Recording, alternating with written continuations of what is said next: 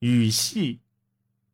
判断日本民族的主体时，必须考虑到日本语的语系，因此，对日本语系的研究很早就相当活跃，提出了许多推断，例如南洋语系说、阿伊努语系说、雅利安语系说、乌拉尔阿尔泰语系说、太平洋语系说等。日语似乎与邻近的各民族的语言都有关系。如果只寻求某些类似点，当然可以看到有些关系。不过，想要真正断定一个语系，至少应该考虑语韵、语法、语汇三个基本要素。如果即使有些单词是一致的，但在语法上却根本不同，或者是语韵组织上有不可逾越的鸿沟。就不能断定两种语言属于同一语系。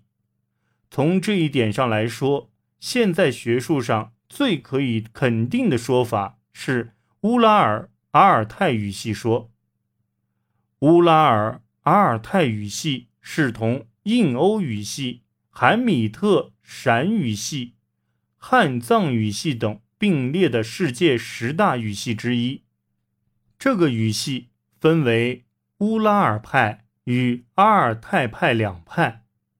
乌拉尔派分为芬兰、乌格尔语群、萨摩耶语群；阿尔泰派分为土耳其语群、蒙古语群、通古斯语群、朝鲜语等。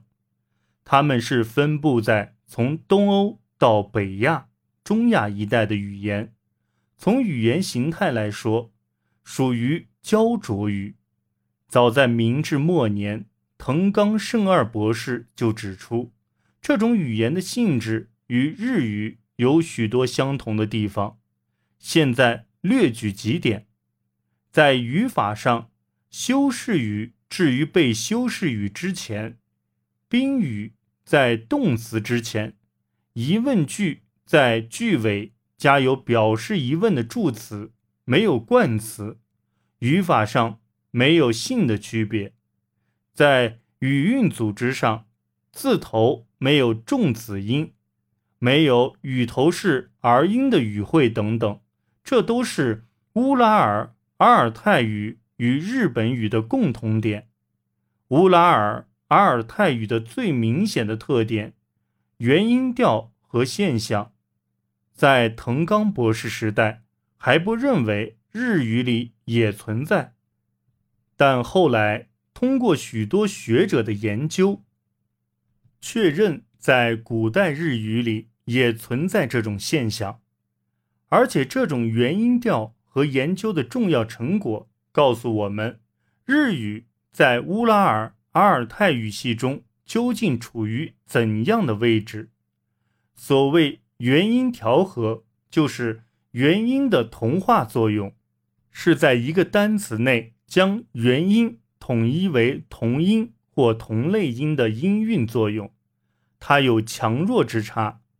朝鲜语、蒙古语、土耳其语等语言中，从词干到结尾词调和为同类音的现象很发达，但是日语中的元音调。和只有词干调和比较原始，这一点类似乌拉尔派的芬兰语。由此推测，日语并不是同蒙古语、土耳其语、通古斯语、朝鲜语等同列分化出来的，而可能是在这些语言分出之前，由原始乌拉尔阿尔泰语直接分化出来的。在悠远的古代，使用这些语言的民族移居到日本，长期以来培育出了独特语言。再往前追溯，那么同朝鲜语、蒙古语、土耳其语等虽属同源，但并不是同列的姊妹关系。同这些语言似乎有亲属关系，但又无法具体指出其原因。恐怕就在于此。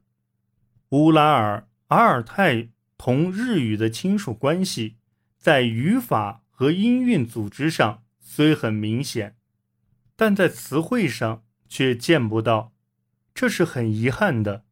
词汇，特别是有关人体的词汇中，南太平洋诸岛中通用的马来、波利尼西亚语中有同日语类似的地方，因此很早就有论述日语同波利尼西亚语关系的学说。最近，大野进士对此进行了归纳，认为日本在神文文化时代。用的是类似波利尼西亚语族群的南方系语言，随着弥生文化的传入，具有阿尔泰语语法体系的元音调和朝鲜南部语言传了进来，因而使日语化为阿尔泰语系了。有关人体的语汇中，之所以遗留有南方语汇，是因为。那时虽然能改变语法体系，却还无力顾及语汇。即使说弥生文化是从朝鲜传来的，但我很怀疑，它能否改变在那以前的日语的语法体系。在神文时代，南方系民族要大举来到日本列岛，这是否可能？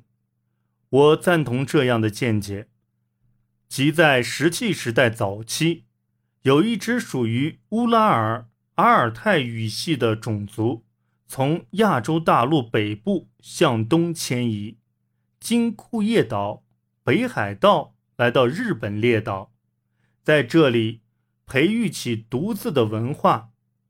如果说日语中有同南方语，和朝鲜语类似的语汇，那是后来文化交流的结果。